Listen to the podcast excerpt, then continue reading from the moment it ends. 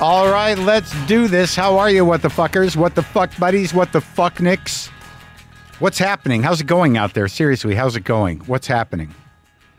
Uh, today, I talked to uh, David Mandel. He's a writer, director, and producer. He worked on Veep and became the showrunner in the final three seasons. He also worked on SNL, Seinfeld, The Simpsons, and Curb Your Enthusiasm. He's the director and producer of the new HBO limited series, White House Plumbers, which I enjoyed because, like, on just right up uh, on a base level, I kind of like anything Woody Harrelson does. I don't know when that happened or how it happened, but uh, he and uh, Justin Theroux quite good. But I didn't realize, you, know, I thought it was it is a comedy to a degree. It's sort of shot like that. But apparently, uh, Gordon Liddy, G. Gordon Liddy, and uh, and uh, E. Howard Hunt were kind of clowns. I it really actually. I didn't. I didn't really know that, but I I enjoyed the series, and I'll talk to him in a minute. So, so what I'm trying to say here is that uh, I just I don't. I'm always surprised by other people doing things. The the like I don't quite have a sense of I know that my life is relatively small, and what's coming in and what's going out is is is is uh, is finite. There's a context to it. I don't stay in touch with the big picture unless it comes up on my news feed in terms of peers doing things or unless I hear things.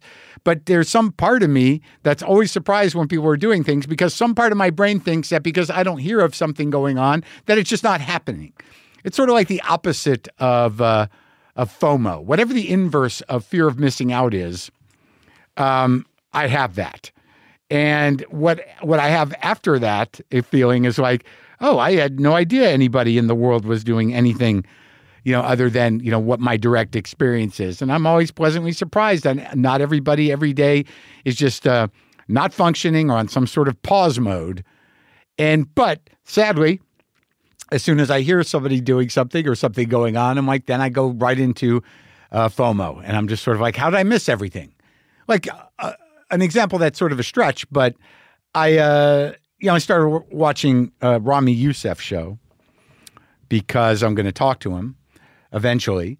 And also, I had this same experience when I was watching Dead Ringers because I was going to talk to Rachel Weisz.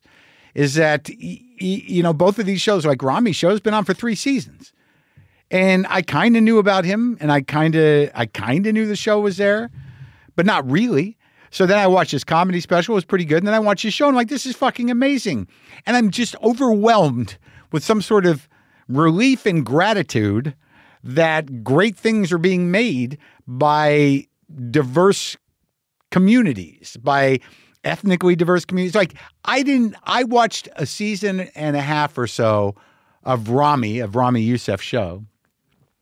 And I realized like I'm a grown man, I'm 59 years old, and I have no idea what the lives of Muslim Americans are like.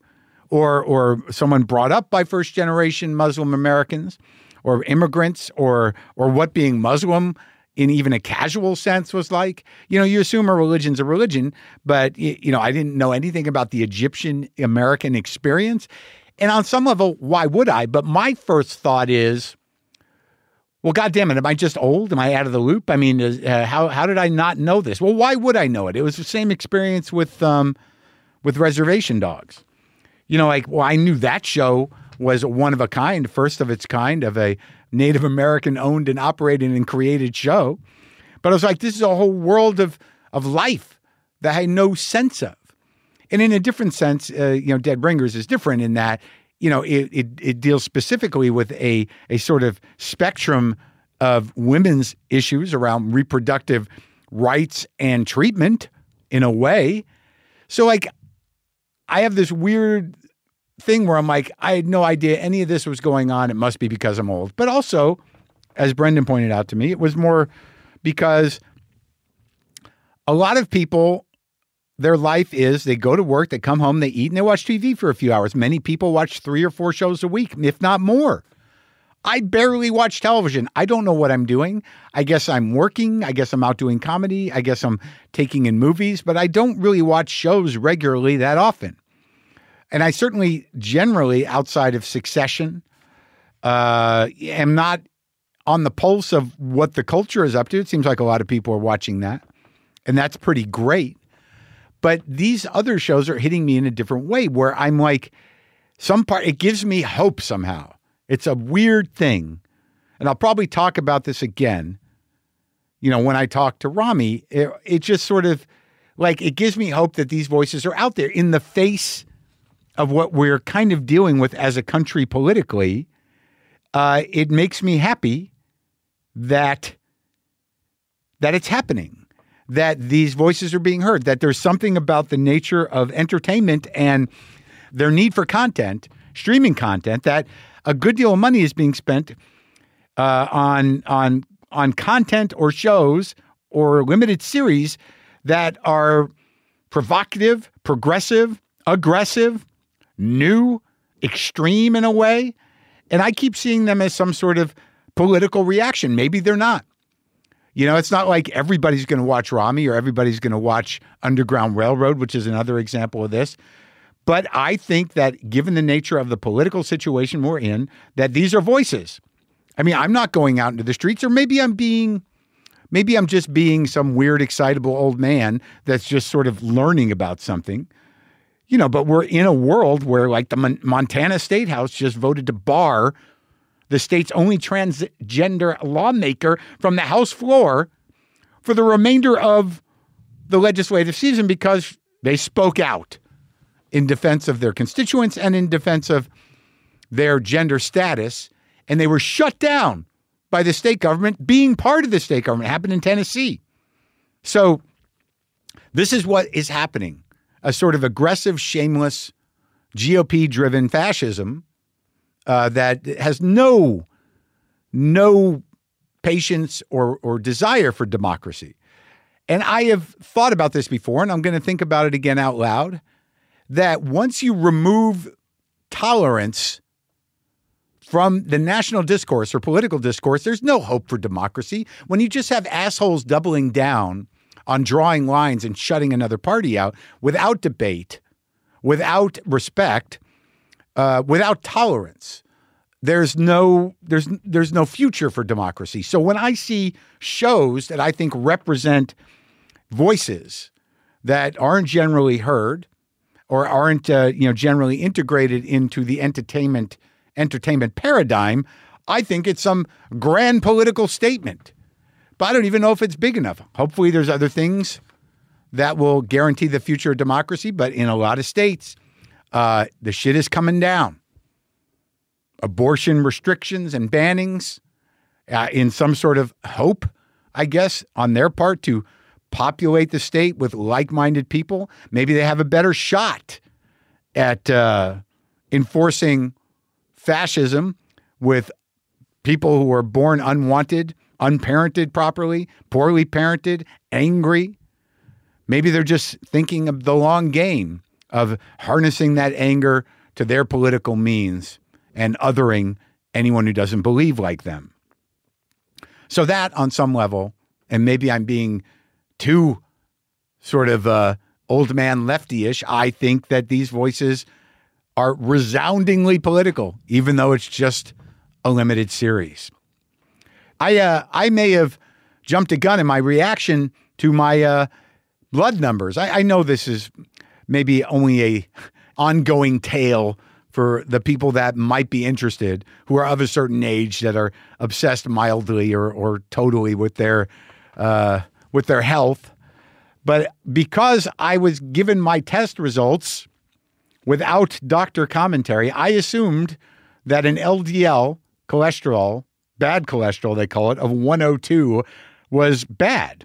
And after doing a little more research, I found that uh, after talking to my friend James, who is an amateur doctor, uh, who said who asked me about my tri- my triglycerides, and when I told him that my triglycerides were 54, he was like, "Holy shit! What are you worried about? You're healthy as fuck." And when I told him about my good cholesterol, 72, he was like, "Oh my god!" But I uh, was only preoccupied with the red 102 and the flagging of my test results before doctor input that I was uh, on the bad path. But apparently, according to the doctor, everything's normal. I guess there's a ratio to all this, and that my total cholesterol of 185 is fine, if not good. But because I'm me, I'm still going to reach out to my um, my uh, cardiologist to make sure, given my history of arterial plaque, that I'm okay. So I guess this is all to say I will be remaining a vegan for the uh, uh, the undetermined future or whatever that word is that you put there for the uh, for the indeterminate. I don't know what is the word. See, how's it going to help my brain? So look, this show, The White House Plumbers, which premieres Monday night, May 1st at 9 p.m. on HBO, and it'll be streaming on HBO Max, is pretty great. I enjoyed it, learned new things, watched some good acting. It was very uh, precise about the time period. It's it's a great show, and David Mandel, um, he's the director and producer of this uh, of this new show, and I talked to him about writing comedy and other things, life stuff. So this is me talking to David Mandel.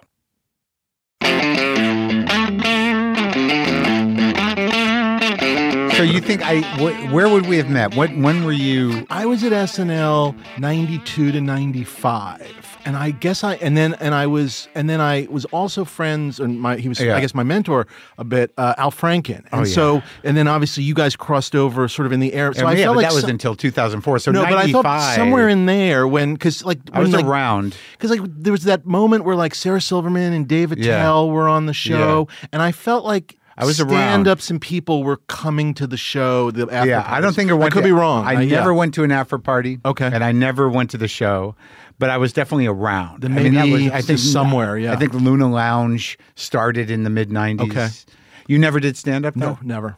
Yeah, the closest I ever came was I gave a uh, I gave a uh, I gave the uh, humor oration at my college graduation, and that was it for me. Yeah, Always comedy writing. uh, yeah. Where'd you grow up though? Uh, New York City, 70th and West End. Really? Yeah, The whole time? whole time. Yeah, Just, my folks uh, are still there. Lincoln Towers. Really? Yeah. And uh, so you're a New York kid. Yeah, I mean it's you know middle class projects. That's yeah, what it yeah. was.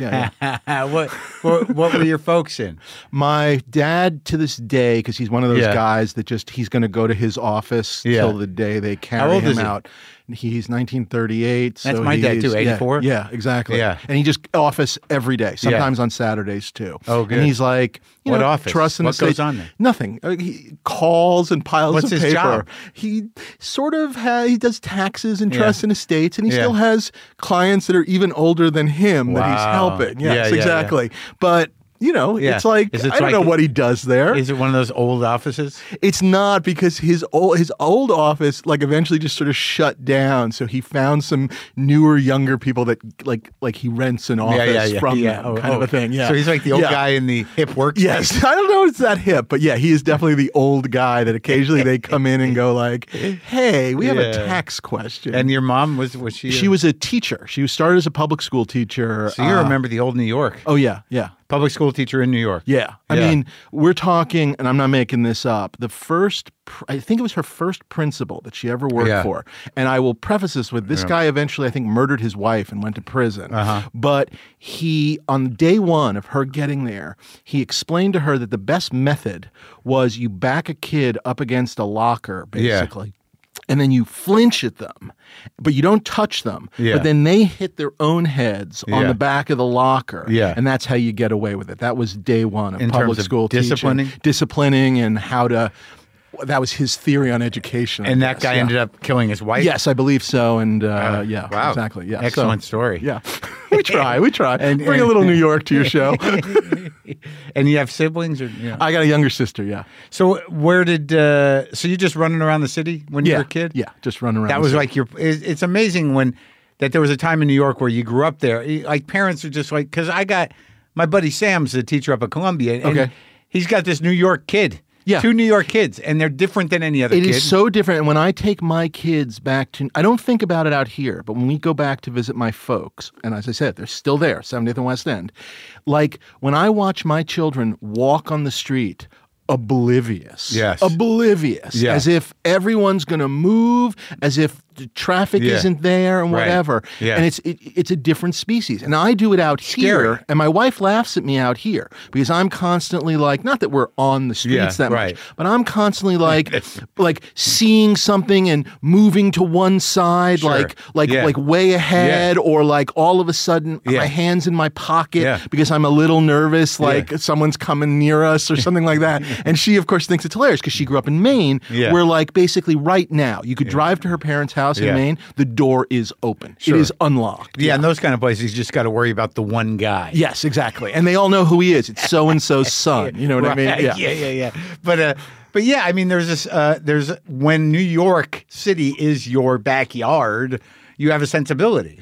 My buddies and I, and I was Yeah. talking with one of them the other day, we used to go like, you know, our Friday nights, Yeah. there was always a movie involved Sure. and then different places. And Yeah. one way or another, we'd end up at like, you know, Bleecker Bob's or something like that. Yeah. But one of the things we used to love to do, and it was so crazy, and we were, we were sort of sometimes trying to write stuff. We didn't know what we were doing. You know, we were just sort of playing around with shit. Mm-hmm. Yeah. But we would go to the uh, the Hyatt on 42nd uh, across from the Chrysler Building, the one, the the Grand Hyatt Yeah, there. yeah. We'd sit in the lobby and we'd sort of shoot the shit and Yeah. play around with ideas, and then we would kind of mark the prostitutes, the high end prostitutes. Sure. Like basically, the guy would come down the elevator, meet her in the, meet her in the lobby, Yeah. take her up, and then come down like an hour later with Yeah. his out his jacket, and that was like a Friday night in New York City. Before you could drink. yes, this is. I'm talking like we're 16. Yeah, this yeah. is what we're doing. That sounds like the counting perfect- counting prostitutes. That's yeah. why, of course, that's what you'd be doing. Yeah, why not? You, you got to be creative. Where do you want to hang out? That was our the early comedy attempts. Yes. But we're close, I think, in age. So you kind of remember, and as I get older now, you I kind of remember like there was a menace to, to like, because I used to go to New Jersey to visit my grandmother. Yep. You know, from when I grew up in New Mexico, but all my people are Jersey. Take the bus into Port Authority at 14 years old and just spend the day in the city. Yeah. and it was it was more dangerous then, I can what I remember menacing. and I don't know if you had this because of uh, again this was living there Yeah. at the time which was as I got older I had my I had these borders that, that would disappear so like when I was a little kid it was like I, I was on 70th and it Yeah. was just like not allowed past 72nd Right. then it was 86th then it was 96 Yeah. and it I honestly it never went past 96 like my parents didn't care what I did below 96th Yeah. Street but it was like don't go above 96th Street I- Unless you're going to Columbia. yeah, exactly. But if I was not going to Columbia, so yeah, exactly. But Right. it was like literally just do not go above. Well, that was the, yeah. that was the a, a uh, a slightly racist Yes, no, interpretation exactly, of the town. city. Yes, exactly. Uh, but I mean, it's nice up there now, and it was nice up there then in some places. Well, now I have like friends, you know, from high school, Yeah. and, and one day they'll go, "Oh, we just bought a place," and I'm like, "Oh, where is it?" And they'll go like, "You know, oh, it's 187th," and my initial instinct, I go like, "Wait, what?" And then I and then I go there and I go, "Oh my god, this is incredible," or wherever. but that's it is. where that like, but that's a di- what is that called up there? Uh, Is that like Spuyten Duyvil or the Bronx? Beyond the you're, Bronx, you're kind of that- right in that area. yeah, I there. thought there was a name of that Um, there area. may be. There may I, I- be, I yeah. forget. I, uh, yeah, but it's nice up there. Yes, it Yeah. is. yeah. But it in but child when we were kids child me, it just seemed like But the in Warriors or something. Right, but yeah. oh, that's funny. but in the seventies, it was it was it felt uh, a little more dangerous. Oh yeah. And And, uh, and, I was, I mean, I've been mugged more times than I care to count. Really? Oh yeah, I That got, was a- we got mugged on the subway. You did? Got mugged uh, When you were a kid? Oh yeah, because I went to school up in up in the Bronx. I went to school. I went to private school up in Riverdale. And there- Riverdale. Is that what I'm thinking of? I Oh, think is that that's what you were thinking yeah. of? Okay, sorry. Yeah. So the Archie comics, but not the real one. Mm-hmm. Um, and we would. I had a school bus, but if we finished early, we could go home. You know, we could take the subway. Yeah. You, the one basically it was uh, Right. right up there. Yeah. And uh, you know, rode home and you know got mugged twice. You know, and they took like For what little money I had in my pocket. So they'd roll the kids. Yes, exactly. Yeah, Yeah, yeah, yeah. And one other time I had a buddy and this wasn't even like we're not talking like Nikes or Air Jordans, but Yeah. they took his sneakers and they took his jacket and just you know shit like that. That's a nightmare. Yeah, but, But it I was. mean- but by the way, that was it was sort of normalizing in Sure, its own sure. weird yeah, way. Yeah, yeah. it- like in, it's only, New York's the only place where that's not traumatizing. right. No, I feel like a I'm rite of passage. my crazy father at some point had some kind of a BB gun pulled on him Yeah. on like like on like I think like 70th Yeah. by this like uh, school park that was there. There's a there's a playground. Now it's it's like great, but it Yeah. used to be like a troublesome spot. Yeah. And they pulled a BB gun on him and he told us the story where he just basically went get that out of my face, and just pushed it to the side and kept going, and they just let him be because Yeah. it wasn't worth it. And that that's that's the New York that doesn't exist anymore. But I Sure. that's us. Yeah. Yeah, it's very funny. There are still like it is interesting. I go back there, but there are still true New Yorkers around. Yes. I don't know if they live in the city anymore or what, but apparently your folks still do. They're there. They're that there, yeah. generation of people is still around. And there are people in that building. Yeah. You know, because it's you know non-evict. yeah, yeah. Oh, yeah. So it's Yeah. rent control or now rent it's like a, now it's like it's it's become a condo. Yeah. But my folks are still like renting, and it's like they're There's paying- somebody waiting for them yeah, to oh, leave. They get every month, like the owners Yeah. send them a letter we'll offering them more money to leave. But it's like one, where are they going? Yeah. They're not, you know, they, there's nowhere else in New York they could go. Mm-hmm. I, I love them, but I. Yeah. don't want them coming out Yeah, here. sure. So it's like, you know, whatever. And it is what it is. Yeah. But they have they have a three bedroom apartment Yeah. and a parking spot yeah. for less than uh, Like 800 bucks? yeah, it's like it's like crazy. Yeah, Yeah. like less than anybody's paying for Sure. anything on Yeah, earth. yeah. Yeah, yeah. yeah. Oh, it's so nice that they have those laws to protect yes. So when did when do you start? Uh, were you aware of uh, SNL when it started? Yeah, I mean, not probably when I when it started. Started. Like I have yeah, I have those vague memories of like you know Belushi doing the samurai and Right. stuff like that. Yeah. What I do remember. This is gonna sound very a very weird sideways in. My elementary school used to have these like book fairs. Yeah. And in like seventy six or seventy seven, they published the SNL script book. Yeah, I remember that with had, Yeah. had Franco on the cover. Franco on the cover. I have that and book. I I bought that book at Yeah. the book fair. Yeah. and that uh, that was when I started. I became. I didn't. I'm not even sure I 100 percent knew what I was buying. but you saw what scripts look like. yes, saw what scripts looked like. Saw more importantly than that. The, the handwritten notes on the Yeah. scripts and the crossouts and stuff. And I definitely, I want to be really, uh, sorry, this sounds silly. I want to be clear about this. Yeah. Um, I don't think I was ever thinking like I'm going to be a writer. Sure. There's nothing like that. But I was fascinated by entertainment, comedy, Yeah. and process. Well, yeah, I mean, I definitely, I definitely had that same experience with that book. I mean, I, I still have my copy. I have my copy. It's sitting in my parents' bookshelf in my old room that, by the way, looks like I died in a boating accident in Ordinary People. And it's like a shrine to me. Yeah, it looks like I died and it's a shrine. Yeah. God forbid Yeah. it becomes that. but yeah, no, I, I, that's interesting that they, it's a pristine environment, the old room. Yeah. Why don't you go get your shit?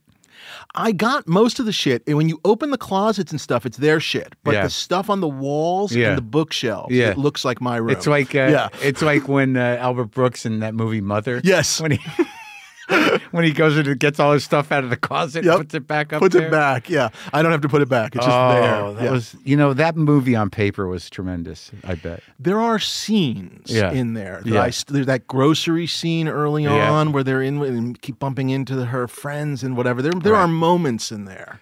But yeah. Yeah, I thought the moment of discovery that she had another because that's an interesting moment for for any kid to realize that their parents had a life before them, Had a life and maybe and dreams did things and didn't change their paths and stuff. Yeah. and uh, or disappointments. Yes. and uh, I thought that was a, a kind of an amazing part of that movie.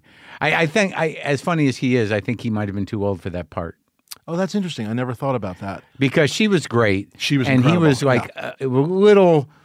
You know, he's he's him. Yes. and, I, and it, you know it was written for him and by him, but I don't know if he wasn't too old for that one. I wonder, this is going to sound strange, is obviously he's always him, right? Yeah. He's always him. But like that was almost one where a little bit of the him, the usual shtick about his cars and all of what he Mm-hmm. Drives, you Right. know, whatever, almost ever so slightly got in the way of the really interesting premise. Well, yeah, he was supposed to be a sci-fi writer. yeah, yeah, right. And he, except it never quite right because yes. he can't get out of his shtick. Right, but it, and the shtick works in all the other Sure. ones. I, Yeah. No, I, I agree, but you know, but it like when I think of that movie. But anyway, getting back to Sorry, that. yeah. that- oh no, it was me. uh, it doesn't matter. Uh, getting back to that that book. I'm trying to remember now why I was so fascinated with it because I was a huge fan of the show when I was a kid, and there was something about any sort of way into that show. Well, there was two things. One was the lateness of it, and the, the and my parents were the gatekeepers in a way. Uh-huh. Right, and they let so me- they occasionally Right. let me see it, but not all the time. Right. So it It was wasn't a school night. It was a. It wasn't a school night, but it was. how old are you? 58. Uh, no, I'm I'm, unfortunately 59. no fifty uh, two going on three. I look like hell. oh, well, that's Yeah. right. I'm 59, so you were really young. Yes, I was like- really young, so it was you know it was very forbidden fruit and also very like special occasions. Like I remember being at a friend's house Yeah. away, and my parents were like, "You Right. can, you're allowed to watch it." So, for, though, like I said, that that sort of Belushi cast, it was here and there, but Yeah. I was also like, "Oh my god, what is this?" Thing? Yeah, yeah, yeah. And then my real true first cast was really like you know Eddie Murphy, where I watched every week. You know what I mean? Where right. week in, week You're in out, I junior was high or watching. Yeah, exactly. So, or I guess even late late elementary school because he was what eighty two. I don't know. Yeah, so so I'm twelve. Yeah, Yeah, I mean, I just uh, I remember that it was a that tho- that original cast was a total obsession of mine, and that book, like seeing that there was this whole other world behind. It was that I think that's what it is. Is you don't really realize that when you're a kid, and then when you realize it, it's like it's And a again, whole other world. I wasn't thinking about being a Sure, writer, producer, right. or any of that stuff. What were you But I just, about I have no idea. I think I was going to be a lawyer or Yeah, something sure. because you know, Whatever again, Upper West, yeah, exactly, Yeah. Upper West Side kid. Um, you know, my, I'm to this day the great disappointment with my folks. It sounds like a terrible they understand cliche. how much no, money you they, make? They don't understand anything. I'll tell you two things. it's their their sense of status is interfering with the the the reality that you're making a living. It but even the living they don't un- like i remember being at snl and under contract Yeah. and i think my first year went well or my Yeah. second year went well i don't know whatever it was and i was my agent was like we're going to renegotiate and i ex- tried to say to my father they're renegotiating Yeah. my contract Right. and he was like i don't understand Yeah. you have a contract yeah and i just was like i i under i know but yeah I, yeah but uh on uh we were shooting in So new weird. york uh on veep uh, Yeah. We were shooting like basically two weeks, and my mom came to the set Yeah. for the first time. Yeah. And it was a scene like at a front door. Selina went in with, you know, like Julia went in with Yeah. like Tony Hale, Yeah. whatever. And we did it like, you know, like a normal thing. We did it like, you know, six times. And as we did it, you know, as always, I was making changes Yeah. to it. You know, we did it like two times. I made some changes. We changed some timing, changed a line, Yeah. kind of locked it in. It was good, whatever, whatever. And my mother, when it was all said and done, Yeah. was just like, oh, I had no idea you did it that many times and you make changes. and by the way, this was like six years ago. I had already been doing it for a very long time. Yeah. Yeah. Uh, uh, well, how would they know? Yeah. I mean, they would come to like SNL. Right. My mother was a huge Alec Baldwin fan, so always came whenever he hosted. She Mm-hmm. loved that. And I guess what I was, I was, the, here was the good news. I always had a job. I know that sounds silly, Yeah. but I so I never was a comedy writer going, "Hey, mom and dad, I'm working on scripts and Yeah. I'm hoping to move to L.A. Yeah. and whatever." Yeah. I graduated from college with a job. That job led to SNL. SNL led to Seinfeld. I was never in those early years unemployed. Yeah. And so even as confused as they were, they never had never anything asked to them for money. Never asked them for money, and never compl- they, and there was nothing they could complain about because it was just here's another job. Right, but they Yeah. still they still and sometimes when they don't know the show you're working on. I mean, you will work on big shows. They knew the shows. They Yeah. knew the Well, shows. that's good. Yeah. I mean, my you know, I had like uh, I had great you know grandparents at the time who are now like long gone. Um, New Yorkers? Yeah, New Yorkers. Yeah, Yeah. Seventy Second and uh, Yeah. Central Park West, next to the uh, next to the Dakota, and their Uh-huh. take on John Lennon's assassination, uh, basically Yeah. being you know killed, assassinated, right whatever, there. was there was just a lot of noise. That was just a very noisy, uh, no. just not really worth it. Uh, Yeah. So, um, but you know, they wore their Seinfeld hats with uh, like a badge of honor to tell anyone and everyone that They- their their grandson was working on, Oh, you know, nice. Seinfeld. Yeah. So how did you like where did you go to school that you got a job right out of school? Okay, here we go. Uh, Harvard, Harvard Lampoon. Wait, Are you familiar with my I, I, I'm, let's say I'm familiar with your work and uh your show and whatever. So go for it. Uh-huh. Well, no, I whatever you got- like. No, yeah. I, I got I got I got nothing. I mean, like you know, it, it, it but there is some sort of element of I don't know. It's not. It's not. It, it wouldn't be. It would. Uh, it- there is an element of uh, the aristocracy. yes. uh, and and the nature of uh, brotherhoods or, or fraternal orders of comedy that include women.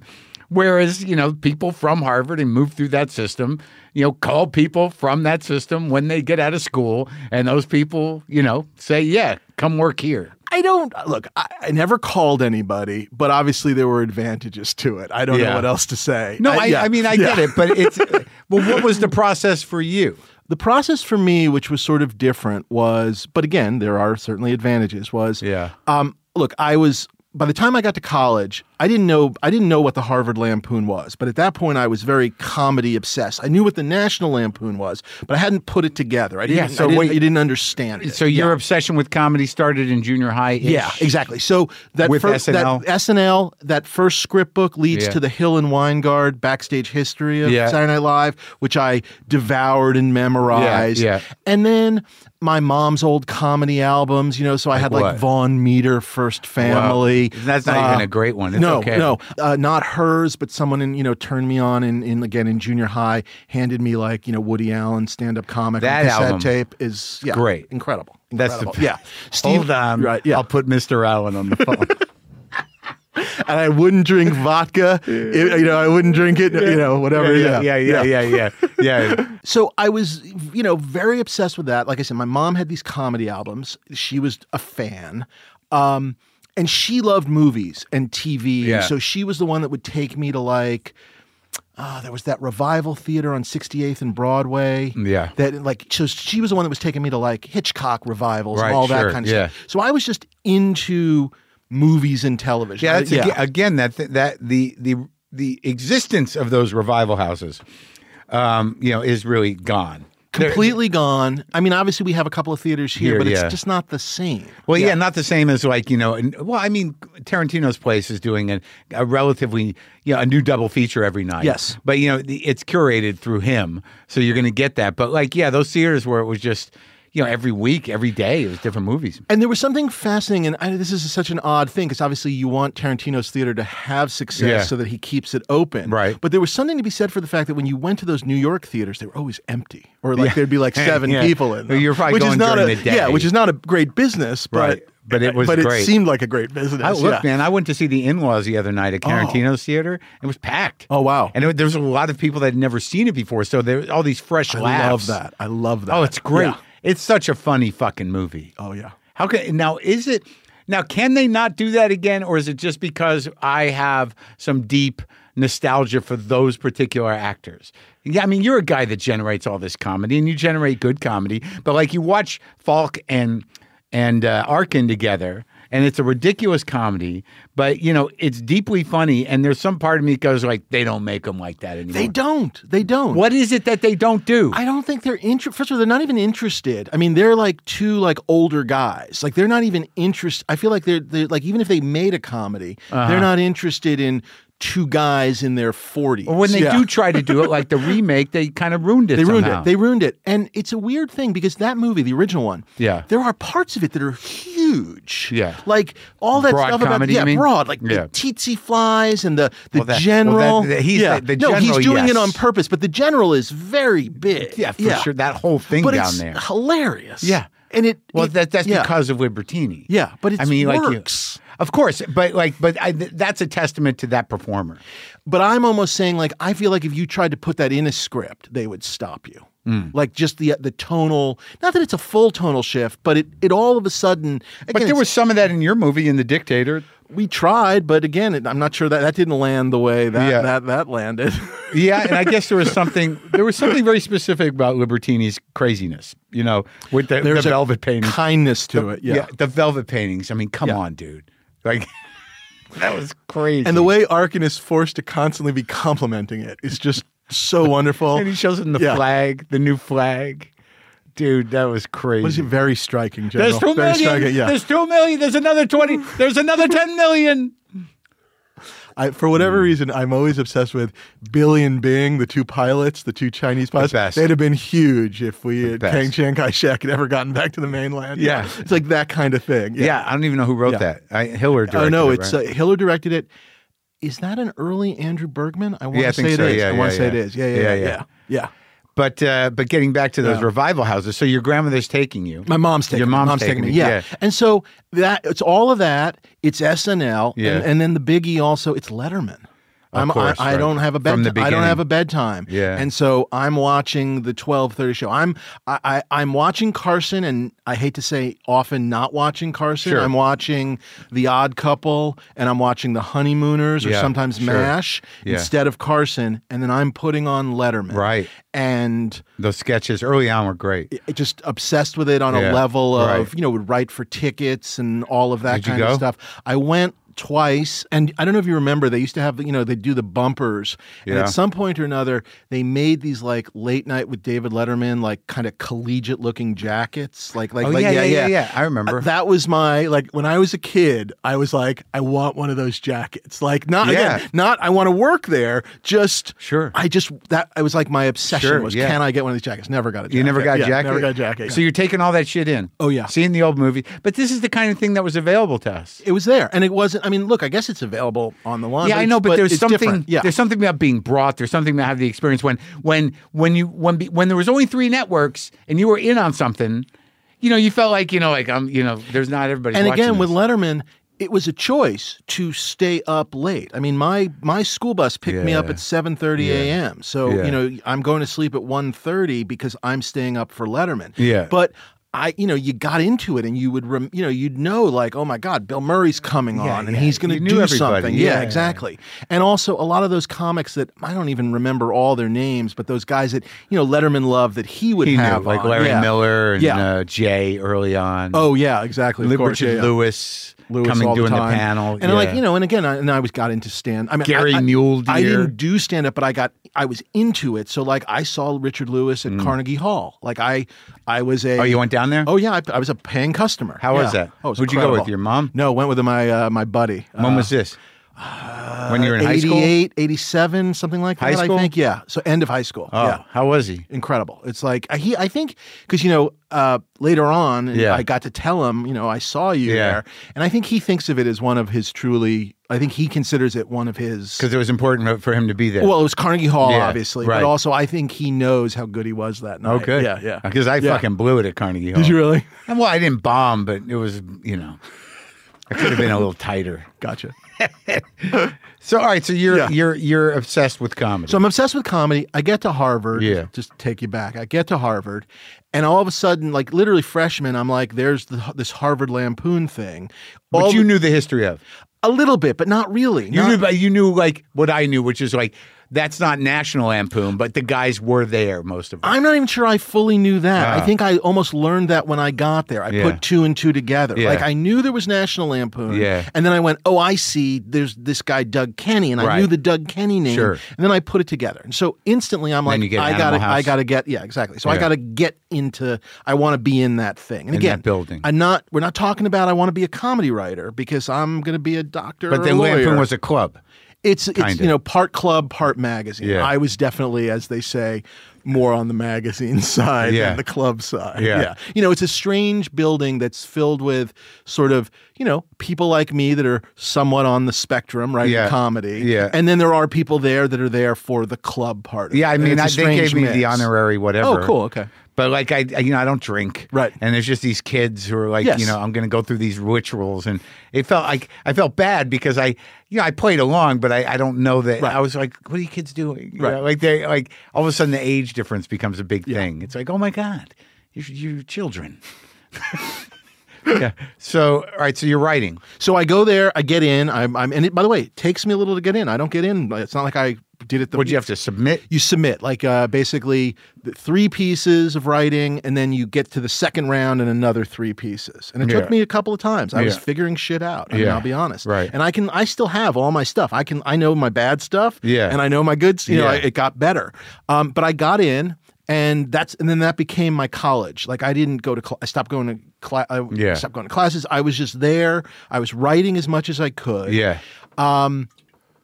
Summer between my junior and senior year, the Lampoon did a project with Comedy Central called MTV Give Me Back My Life. It Yeah. was a fake 10th anniversary documentary and a bunch of Of us- MTV. of MTV Yeah. on Comedy Central Yeah. that they promised us MTV was going to cooperate with, Yeah. and they did not.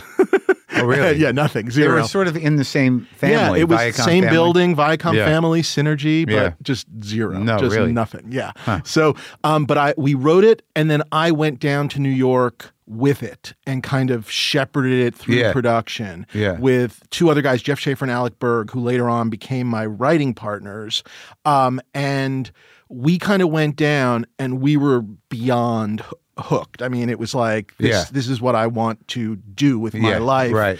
And then I had to go back for senior year, which was really weird. Yeah. Because I was You already got your head yeah, in show business. they were done. They were seniors. They had graduated. They basically came, they moved to L.A. and I had to go back to college. So you met all these guys that you work with now? I mean, I don't. We don't currently work together, but we worked together for many years. But yes, we met a lot of the the guys. Lampoon. Yeah, we met at the So that's the way it Yeah. goes. Whether Yes. you're shepherded in by Right. older members or you just meet each other. Yes. And also, like you know, you got to be fairly bright to get into Harvard. So I mean, they and but I think that I think my criticism wasn't uh, eventually outside of the kind of connectivity of uh, of the people who went there with the people who who are in there uh, is that um, they there's an ambition that is taught that I don't know if it was as much. I think back in your day, it was assumed that if you were in Harvard, that you would do what you needed to do. But I, I it seems now that it, it definitely is infusing people with a type of ambition. I'll go one step further, and again, I you know I start to sound like Yeah. the old man. Like in my day, Sure. look when I was there, I think you know, look, I think the, the magazine itself. Yeah. Just to talk about the actual thing that I was supposed to be doing. are you which is pre. Conan or is Conan with you? He's before me. He's Oh, yeah. earlier. So, Okay. and at that point, he's like uh I don't even think he's. I think at that point he's at SNL. So The Simpsons hasn't quite Yeah. started yet. Right. But when The Simpsons does start, that became everyone's goal. Like Right. The Simpsons was like that That's was it. the dream. Yeah. Um, but what I was going to say was, well, I guess two things. One was, like, I look at the magazine now. You know that they put out. you know, Yeah. they still put the magazine out, and it's when I look at it, I see lots of. I always laugh and I tease them about it. Like I talk to the kids from Yeah. time to time, and I say to them, it's all short dialogue pieces because they're they're trying to write scripts even in the magazine, Oh, and I okay, yeah. constantly say, stop doing that. Yeah. It's a magazine. Yeah. parody things, Yeah. do books. You know, Yeah. I mean, I know this is going to sound silly, but when my when I got into the Lampoon, Satirize. yeah, my pieces, you know, I did a Tom Clancy parody. I Yeah, mean, again, right. I'm not I'm not sitting here going it was incredible. I'm just simply saying I did a parody of a book at the time, as Yeah. opposed to like basically trying To write sketches? Yes, because I wasn't thinking about. I wasn't thinking about I'm going to get in there and get a job. Yeah, and I yeah, yeah, definitely yeah. think yeah, they do think like that. Yeah, now. yeah. What I will say, if I may, in defense of the organization, Sure. for one second, Yeah. it is being in a writer's room before you're ever in a writer's room. Right. And coming out of that place, having had the shitty ideas beaten out of you, Yeah. and encouraging you, and again, sometimes in a bad way, because it definitely brings out the alpha comedy Sure. in you. Yeah. But the encouraging you to, and again, a bit of a cliche to the to the idea that thinking outside the box, the idea that someone else isn't going to think about. Yeah. When you then do get into the real world, Yeah. you are steps ahead. And that's the difference. It's not and a collaborator. and, and getting used to collaboration, Yeah. but also let me go one step further, Yeah. getting used to having people like dump on your stuff and learning to take criticism. Where Right. I have been on so many shows where young writers have never been criticized because they were the funniest kid and Yeah. then they were the funniest this and now Yeah. they're hired Yeah. and no one ever told them this is garbage. And what happens when you do that? Well, some of them shatter and never work again, and some of them learn. You know, Yeah. but it's a it's a weird combination. yeah. yeah. But do some of them buckle and have to leave? Oh, They buckle and leave. Yeah. On the first show, when I worked at Seinfeld, Yeah. um, I got hired uh, along with two other guys, and one guy it was his first gig. It was his first job. Yeah. And it not because of the the criticism Yeah. thing. It just it was his first job, and it didn't go well. and he was let go, Yeah. and then he figured it all out, and he's gone on to an incredibly great career, and he's hilarious. Yeah. But the problem wasn't his writing. Yeah. The problem at the time was just sort of like he'd never been around like other comedy people and stuff. Busting it was yeah, balls. exactly. It was just Yeah. like Yeah, life. yeah, it was a it was a life experience. And the like I said that that that when I look back now, that is what I think of as what the Lampoon's actual advantage was. Oh, okay, it was like having sense. a job. Yeah. even though I wasn't technically, it, it's it's like you know I don't know like college ball or Yeah, something. no, I get it. Yeah, yeah, No, that makes sense. So you get out of school and you go to SNL? Uh, I get out of school. I go back to Comedy Central that summer. We do Al Franken hosts Indecision '92, Yeah. which is comedy And that's where coverage of the Democratic. Franken? I had met him the summer before on the. He was an he was a what's the word? He was a consultant. Yeah. And so I'd met him during the MTV Yeah. show, and then he hired me on. He and Billy Kimball hired Yeah. me on for Indecision '92.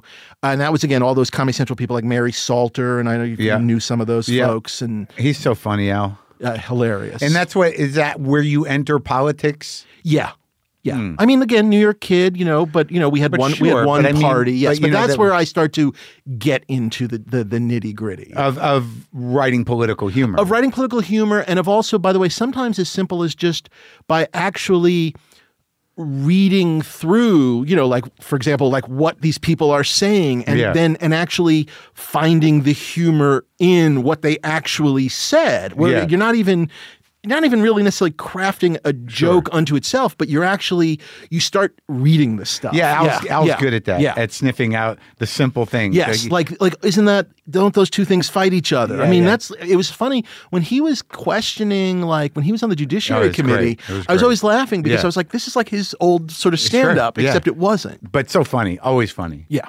he basically took me to SNL. Yeah. and you know, I I, I look, I was a writer, but I learned to write with and from Al. Yeah. I mean, and we wrote some stuff that For I you know, indecision. no, oh, well, yes, on indecision, but it was when I really got to SNL. I mean, So that did- was his yeah. second go at SNL, or he'd been there. He, I can't- I don't know what his he, had- You know, he'd is. been there till like 1980 when I guess Lorne left the Yeah, first right, time. yeah. and then he'd come back in 85. Okay. and this was now 92. And he was there that long. Oh yeah, again? he was the second time around. He was there forever. but not the head writer. You know, there was no head writer at that point. Jim Downey was sort of the, Yeah. I guess, producer head writer. yeah. And I was there for three years, 92 to 90. Who were the cast? when I got there, the main cast Yeah. was still uh, Dana, Phil, Kevin Nealon, like Yeah. those guys. Yeah. And then one by one, they started leaving. And Yeah. at that point, it was sort of the rise of Sandler, Farley, Spade, Right. and Schneider. Right. So I was sort of there in that Yeah. flex time. Yeah. Yeah. So early on in 92, Phil was doing uh, like Clinton. Yeah. Dana was doing Ross Perot and Bush. Yeah. And then by the end, those guys left, and I we had tr- we had you know I remember we had trouble. We didn't ha- like we didn't have a Clinton. We didn't we didn't have Darrell wasn't people there? doing no. It was before Darrell. Yeah. So we you know it was like we at some point Michael McKean ended up doing Clinton. Oh, right. When that during that one year he was there, and this was when the cl- the cast ballooned up to like twenty Yeah. people, and he added like McKinney. Lorne's still there. He added like McKinney, Yeah. McKean, Janeane, Chris Elliott on Yeah. top of everybody Sure. was there. It was Yeah. sort of a nightmare. And that was Sarah? it for me. Sarah, Yeah. uh, David Tell, Jay Mohr. I mean, it Yeah. was big. Norm. Yeah. It was Right. huge. Yeah. Yeah. It was like 20, 20 people in the cast. And and so what was that experience like? Wonderful and awful. Yeah. I mean, has anyone ever said anything different? I mean, it's the No, best job and the worst fucking job ever. No, I don't Yeah. think most people cop to it being the worst. Okay. Well, most people, especially on camera, people are very diplomatic about the uh, the family. I loved every sure. second of Yeah. it, but you know, my first year I walked around in fear. I Yeah. mean, you know, I, I, I, I've said this Yeah. to him. You Yeah, know, like to Lorne, yeah? to Lorne. It's like the first year I was there. My initial deal. You know, you're there Yeah. like on a 13 week deal. Yeah. He did not speak to me during. He spoke to me once during those first 13 weeks, where he said something to me like. Are you having a good time? But Yeah. he said it in a weird way, like I just say everything like in a weird I way. guess a little bit, Yeah. but he said it to me like I felt like, oh, am I, fu-? I like I just felt like I'm I'm I'm fucking up and Yeah. this is awful and I don't know Sure. like I you know lose Yeah. you know and I, and I've got you know he was he was yeah. vague in his tone, and he threw a wrench into the Jewish brain. Yeah, it just That's and it's all I could think about. It just kept me up at oh, night. I fucked up. I'm done.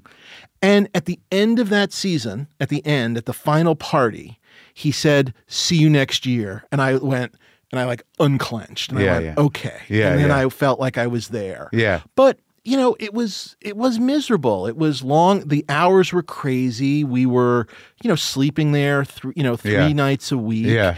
And there was always the politics of, Yeah. you know, you'd kill yourself and Yeah. someone wouldn't be there, but they were working on a movie for Lorne and Yeah. then they would pop in and and I did a lot of scut work and I was happy to do it What kind of work? like scut work, like like like you know the crap. Like I did stuff no one wanted to do. So. I was writing monologues week after week after week. No one wants to do that. Why? Because you're you're up there with people that often like. I'm not talking about like I was writing it for stand-ups. I Yeah. you know it's like Sure, no. Nicole Kidman Yeah. freaked out about doing comedy and convincing her she's going to come running in and do the risky business Tom Cruise opening. You know what I mean? Like shit like that. Yeah. Where there's no there's not a great upside to it. Sure. It's very there's like four monologues. Like Yeah. let's not count stand-ups. Like let's not count like Yeah. Chappelle going on and doing. Well, his that wasn't stand-up. totally the uh, Right. That was that was rare. Yes. What I was, but I was going to say is in the history of monologue Yeah. monologues, there's like two or three that maybe a diehard fan like remembers as these are great. Right. Most of the time, it's just nothing. Yeah. You know what I mean? Yeah. And it's not. You just wanna fun get them in. You want to get them in, humanize them, Right. make them comfortable. In some Yeah. ways, it's as much for the host to get them used to the Sure. audience and let them make the connection as it is for the audience to go the other way. And the live event. Yes, and get them into it and Yeah. then excited. Yeah. But it's very rare that Yeah. anyone thinks the monologue was so Sure, great. sure. But uh, so you you were there for three years. Three years, which I, you know, it's like SNL dog years. I mean, that's where I went, started going gray, basically. Right. And by the end of it, I was going to those after parties. Yeah. I was going to the after after party. Yeah. I was very aware that I was drinking. I, Yeah. I mean, I not, not not we weren't we're not talking about like like a problem, Right. But it felt like I remember being aware, like, why am I going to a party and drinking? As someone who didn't even drink. I had one drink in high school. Yeah. Got to college. Yeah. Was never a big drinker, Yeah. and yet all of a sudden now, like I'm like, this is not good. Right. This- you know what I mean? Like you, you're aware of Well, you yourself. were probably hanging out with some real Well, some wonderful degenerates. I mean, sure. you know, we were playing like blackjack at some weird after after hours blackjack club near Bloomingdale's with Norm Macdonald, But like, and it was fun. Yeah, yeah. But Yeah. you know what I mean? Sure, you realize Yeah. like that this might shorten my life. Yeah.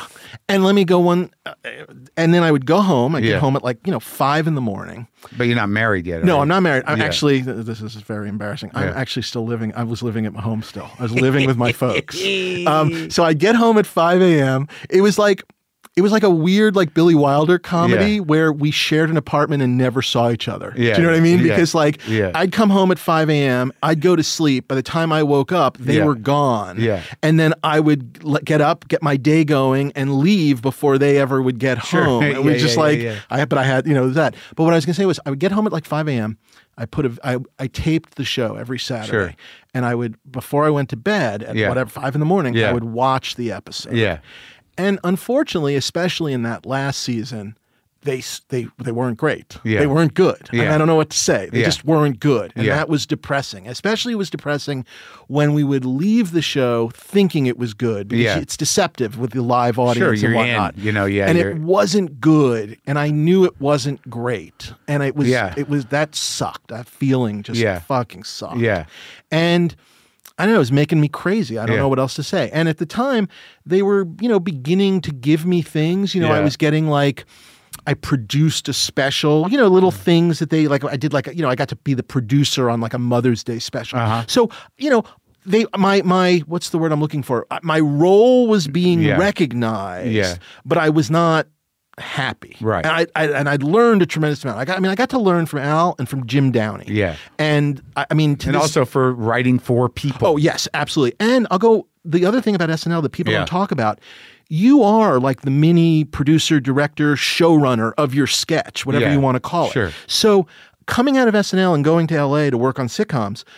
I knew how to talk to a director. I knew Yeah. how to talk to an actor. I Yeah. knew how to edit. I mean, I learned all these things at. SNL that the average, whatever they call them, like baby writer, Right. staff writer, Right. has no idea. And by the way, you might work on a show for five years and never go in the edit room. Right. But I was I was doing my own edits at three in the morning. Right. You know, so Sure. yeah, it was just like like so I wouldn't change a goddamn thing about it, but I was definitely not happy by the end of it. So, yeah. yeah. Well, it's interesting that you, you know that coming out of stand up and then and I've talked about this before that that you know your experience you know gave you this full spectrum of of work experience uh, and also like people who come out of sketch uh, learn how to write and collaborate and direct.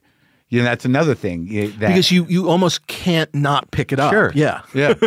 so, what you just come to LA? This is the first time you leave your parents' house? Is after three years at SNL? It is, but it- you know, I but again, you know, why my parents never had a nervous breakdown. Basically, I was putting together. I'll, I'll back it up a little bit. I was coming out to LA on the breaks. You know, the SNL would we do like Yeah. two shows and have two weeks off. Yeah. So I was coming out to LA. Yeah. And I was hanging out at the Seinfeld offices because because you knew who. uh, Schaffer and Berg, who I had mentioned Oh, before, yeah, yeah. they're now writers at Seinfeld. What season? Towards the this is season six, Out of nine. Okay. So Larry's still there. yeah, So I'm going, I'm staying at their place, and I'm basically going to work with them every morning because, by the Just way, to hang I- around. well, also I don't drive. Yeah. I'm a real New Yorker. I Oh, don't wow. drive. I'm a new. I drive now. I drive now. now. I drive now. Yeah, yeah. I saw that. I But saw yes, you no, I really do drive, Yeah, but I did not get my driver's license till '95 Yeah, when real I moved Yorker, out yeah. here. Yeah, Yeah. Um, I used to have a non-driver's ID, a New York Sure. State non-driver's Yeah. ID, Yeah, yeah, course. and a passport. Yeah.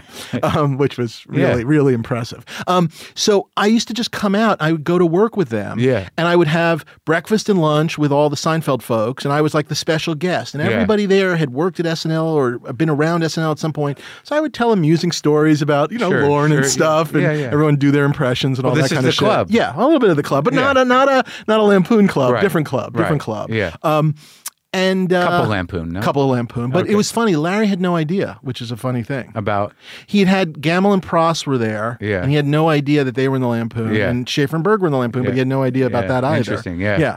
And when he hired me, I don't think he knew I knew them, but he didn't necessarily. I- You know that it was like this other for him. what was he? How, why did he hire you? Well, I, honestly, I think I was a, a, a Yankee fan from New York, and Yeah. I just seemed like pretty like Yeah, he like just just liked like like he liked me. Yeah. Because the honest answer, and I think this is an okay thing to tell. Um, so I was putting ideas together because there was this moment actually where Larry was not even going to come back to the show. Yeah. There was a moment where he was renegotiating. Yeah. So I was working on ideas, and then at the final show of that '95 season, he came to New York. And he said to me, "Send me some ideas." I re, you know, I re-signed. I'm going to go back to the show. Yeah. Send me some ideas. And he was going off to Europe. And then about two weeks later, he came back from Europe and he called and he goes, "I want to hire you." And I go, "But I didn't send you any ideas yet." He goes, "It's okay." And then I moved out to LA and I got out here and I was putting together my pitch for Yeah. my first whatever and Yeah. whatever I can't remember what I pitched him. but I- Story? I, pitched him something Yeah. that was all, and I said blah blah blah, and he goes, "Was that on your list?" And I went, "Yeah," and he goes, "I would have hired you." That's funny. After he did already. Yeah, I'd already been working Yeah. for about a month. Yeah. So, but you got a bunch of story credits, script credits on Oh that? yeah, yeah, yeah. No, Yeah. I mean, once I was there, I was, Yeah, yeah. I was there, and I was like, you know, what, Yeah. what am I saying? I was good at it. Yeah, yeah, yeah. yeah. But I, but you know, it's funny. When did Larry leave? After he was there for my first full year. So Okay. he left after seven. Okay. And then we did eight and nine without Larry. Yeah. Of which I think eight's really good. Yeah. Nine is a little more hit and miss. Yeah? But yeah. It was time. It was time to end it. And then, and then, so Yeah. now you have a relationship with Larry. yeah. and and that kind of takes you to the next place. It does and it doesn't. I mean, it certainly does in this because he, you know, let's put, you know, whatever, like Franken and Downey Yeah, over here for right. like early writing. But Right. Larry teaches me how to write a sitcom. I Oh, mean, there's, there's Okay. no other way of saying. It. He teaches me how to outline a sitcom. Yeah, yeah, yeah. Which and I am outlining to this day the same way he Yeah. taught me to do it. Which is how? Well, the first thing that happened, which I rem- I- I've never forgotten, Yeah. was I had an Act One Yeah, on the board. on the board, yeah. So you get your four stories approved. You get your, you know, your, your Jerry. You get four individual stories approved, and once you have them appro- all four approved, you you I put up my Act One, and he came in, and he took my Act One, and he just kind of turned it into two scenes. like just stepped on the garbage can Yeah, and yeah. shoved it all down. Right. And it was all there, but just mushed down into Yeah, two scenes. yeah. So now imagine if you think about what, what my all of a sudden what I thought my act break was Yeah. is basically the end of scene two.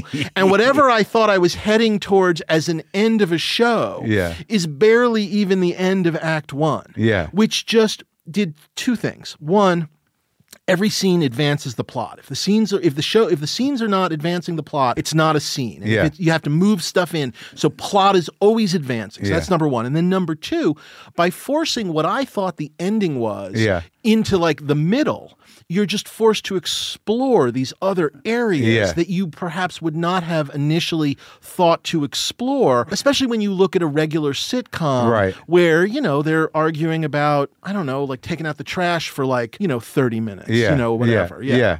So that was Larry style. That was Larry. That was Larry. Yeah. and then, you know, and how he ran the show, which is very much because he'd never worked at a sitcom, Yeah. never been in a, you know, Right. whatever. There was no writer's room. Right. Individual writers got credit for the script that they wrote and pitched the ideas for. None of that. You pitched the idea, but it's his turn to Right. write it. Oh, none, yeah. none of that nonsense. but it's still groupthink on the fleshing out on the board. Not even that much of that. Oh, really? Occasionally, if there were issues, Larry and Jerry would call us in and say, "Hey." This isn't working. We- We're going to split some scenes up. Everyone write a scene or whatever. So Yeah. there was some of that. Yeah. But there was none of that sitting in a room. We would have conversations about Right, stories, but right. never that that writer's assistant writing beats No, down. none of that. None of that group outlining, Yeah. whatever. Now that Right. changed when Larry left. There was definitely it became a Who came in? nobody. We basically we all sort of just rose up a little bit. Yeah. And so what would happen was Jerry would kind of have like two or three of us and the writer Yeah. almost doing like a I guess like a mini room, I guess. So still not the crazy giant like sitcom shitty room. Yeah. Which I to this day I don't care for. I think look, rooms are great for punching stuff up. You can make something Sure. funnier with a big group of like Right, really funny right, people. right. But the notion of writing from scratch in a group room, which is how a lot of sitcoms Sure. are written, Yeah. I I just find I, I, I cannot stand it. And I It's think exhausting. It's exhausting, but also it's fake. You get these like joke-like substances, and Yeah. you get these like room laughs that aren't Yeah. real laughs, Right. and then they all go into the show. Yeah. and nothing, nothing is nothing's real. Right. and obviously Seinfeld is heightened, but yet there is reality Sure, to you it have that I you have defined it. characters. Yes. that aren't uh, shallow. Yeah. Right. So you know you have to honor that. You know these aren't just puppets. I mean, most sitcoms are puppet people. very puppet people who Yeah. just say whatever they're saying because of Yeah. whatever's The now joke. going on with the garbage or Yeah, we're trying to get to the joke. Right. Yes, exactly. Yeah. So, but like you do a couple movies. what happens is so coming off of Seinfeld, Yeah. we all sign these big development deals Yeah. because we're all like, you Yeah, know, we're like, Seinfeld yeah, writers. Seinfeld writers. Yeah. We all sign these development Yeah. deals and they don't make any of our shows. Yeah. Because they didn't actually want what we were Yeah. had. You know, they, They would just wanted to hold on to you. yeah, they would tell us what Seinfeld Yeah, yeah, was. yeah, you know, shit yeah. like that. And so, but what happened at the time was, it was funny. All of a sudden, started getting calls of from movie people who were initially looking for punch up, and Yeah. then it went further, where they were looking to take some of their comedies and they wanted them. We were looking for someone to, you know, make it funnier, like Seinfeld Right, sure. Yeah, a lot of punch yeah, up stuff. Exactly. Yeah. So Jeff Alec and I started doing punch up together, like sort of. I don't know, part time while we were trying to do our TV stuff revision. uncredited early on and then eventually I mean not credited but eventually credited Yeah. but like you know but like you know paid real work you Yeah, know Writers sure. Guild real Yeah. true work Yeah. um and then eventually we started getting an opportunity to pitch on things Yeah. and you know and that all kind of whatever and it was this weird thing where we wanted to do television almost couldn't do television Yeah. and I ended up doing I was like I think I came in like second. I managed to do. I did an. I did uh, a Clerks animated cartoon with Kevin Smith, of which two episodes aired on ABC, and, that was I it? and I'm the second most successful of the Seinfeld writer development deals that got stuff on the air. yeah, yeah. yeah. Okay. Yeah. And then, but but eventually, what uh, what was Eurotrip? Eurotrip is a teen comedy from uh, 2004 um, with nudity and like a Yeah. real old school R-rated Yeah. comedy where we were doing all this punch up, we were doing a lot of this Yeah. stuff, and we were also getting into this sort of situation, which was interesting, where they were sometimes bringing us in early on and then bringing us in in the editing going Yeah. can you fix this in the edit room? Like and i'm not even talking about we want to reshoot. I'm talking about can you just look at what we have? And Put it together and we'd be in these situations Yeah. and we'd be like yeah sure. Where, what, what's your coverage? Well they decided to do it in a oneer. Well then you it's How are you unfixable. it? you can't Yeah. fix it. And once in a blue moon we're like wait a second. There's another scene in that set. Are there cutaways there? Yeah. oh my god. Okay let's steal those cutaways and we would fix stuff. Yeah. but somewhere in there we were like these comedy directors are awful. Like Yeah. the like like the, the the comedy director seemed like a very low bar. Well, what it, Yeah. what were they when when you really break it down? They weren't funny. It's the end. They just they didn't seem It wasn't funny a matter of themselves. pacing.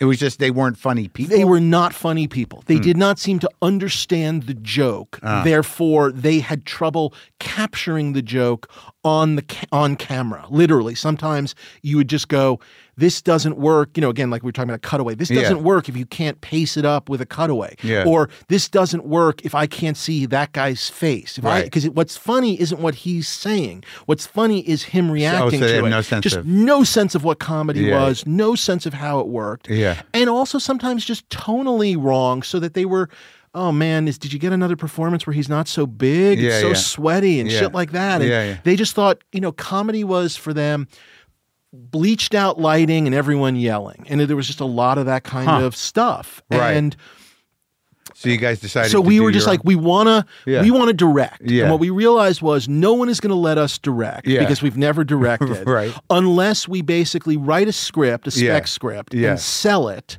and basically force them to let us so it was sort of we wrote a spec script there was a you know people wanted it there was a bidding war Yeah. and we more or less said we don't care about the money Yeah. we want to direct and we want a what Who's- they call you me- co-directed? yeah me Schaffer and Berg the Yeah. same the same three You directed all three. You we did, although only Jeff got the credit. The Directors Guild trip. wouldn't give us the shared credits. Yeah. We picked out of a hat. But you were. It was a learning thing. Yes, it was fantastic. I Yeah. mean, it's awful and fantastic. And, you know, I change almost every frame of it, and I love it at the same time. What can I tell you? But Yeah. we definitely learned. Yeah. But you know, it was things like I remember once. I kid you not. We.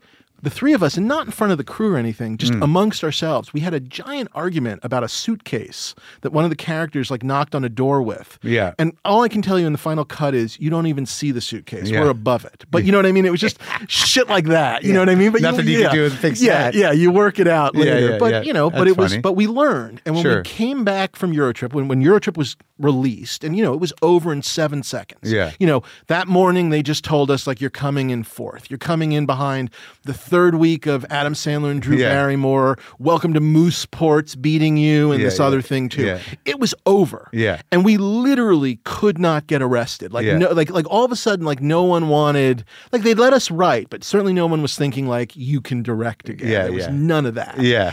And the honest answer was Larry was like, Hey, I've got this office space over at Curb. And we're like, Hey, we could really use the office. Yeah. And he's like, Do you mind if I come in from now and then and run shit by you? Which we were occasionally doing, like having lunch with him, and he was doing that once in a blue moon. The three of you. The three of us. Yeah. And we were like, Yeah, sure, that sounds great. And so I can't remember what season that was. It was the season uh I think where Larry ends up giving his kidney to uh, Richard Lewis. Right. Um, see, I, I lose track of the season. 2005? That sounds right. And basically, we hung out in his offices. Yeah. We worked on our stuff. We were writing. Yeah. We were we, people were letting us write movies. Yeah. And we were trying to write things that we were hoping we would might get a chance to direct. Yeah. And Larry would knock on the door, and we would you know help stuff and whatever. So what was Yeah. that? But with with and then what? Then he hired you.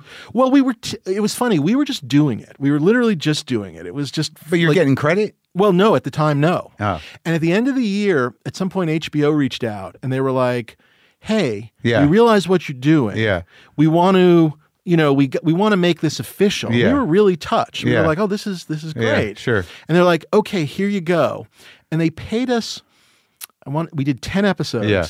They gave us each a thousand dollars, a hundred an episode, Yeah. and no credit. It was just they wanted to make sure they legally owned what we had come up with. But you know what? We were fine with it. And Larry Yeah. finished. Uh, Larry finished. Like Larry came in one day as only Larry can, and was just Yeah. like, it was like when we had nine episodes, and he was like, uh, "So uh, we're going to start production. Uh, we need the offices. You guys got to get out." Yeah. it was just like, "Okay, bye, Larry." And we went off, and we did some. You know, we we got our own offices, and we were doing stuff, and then. A, about a year later, or whenever it was, two years later, Yeah. forgive me, he was doing the next season. And Larry Charles, who had been another Seinfeld guy, Sure. who had been directing and working with him on Curb, Yeah. was going off to do. Uh, You were I on think- Seinfeld with Charles? no, he had left the year yeah, before yeah, me, yeah. but we he would show Yeah, up from sure. time to time. Yeah. yeah.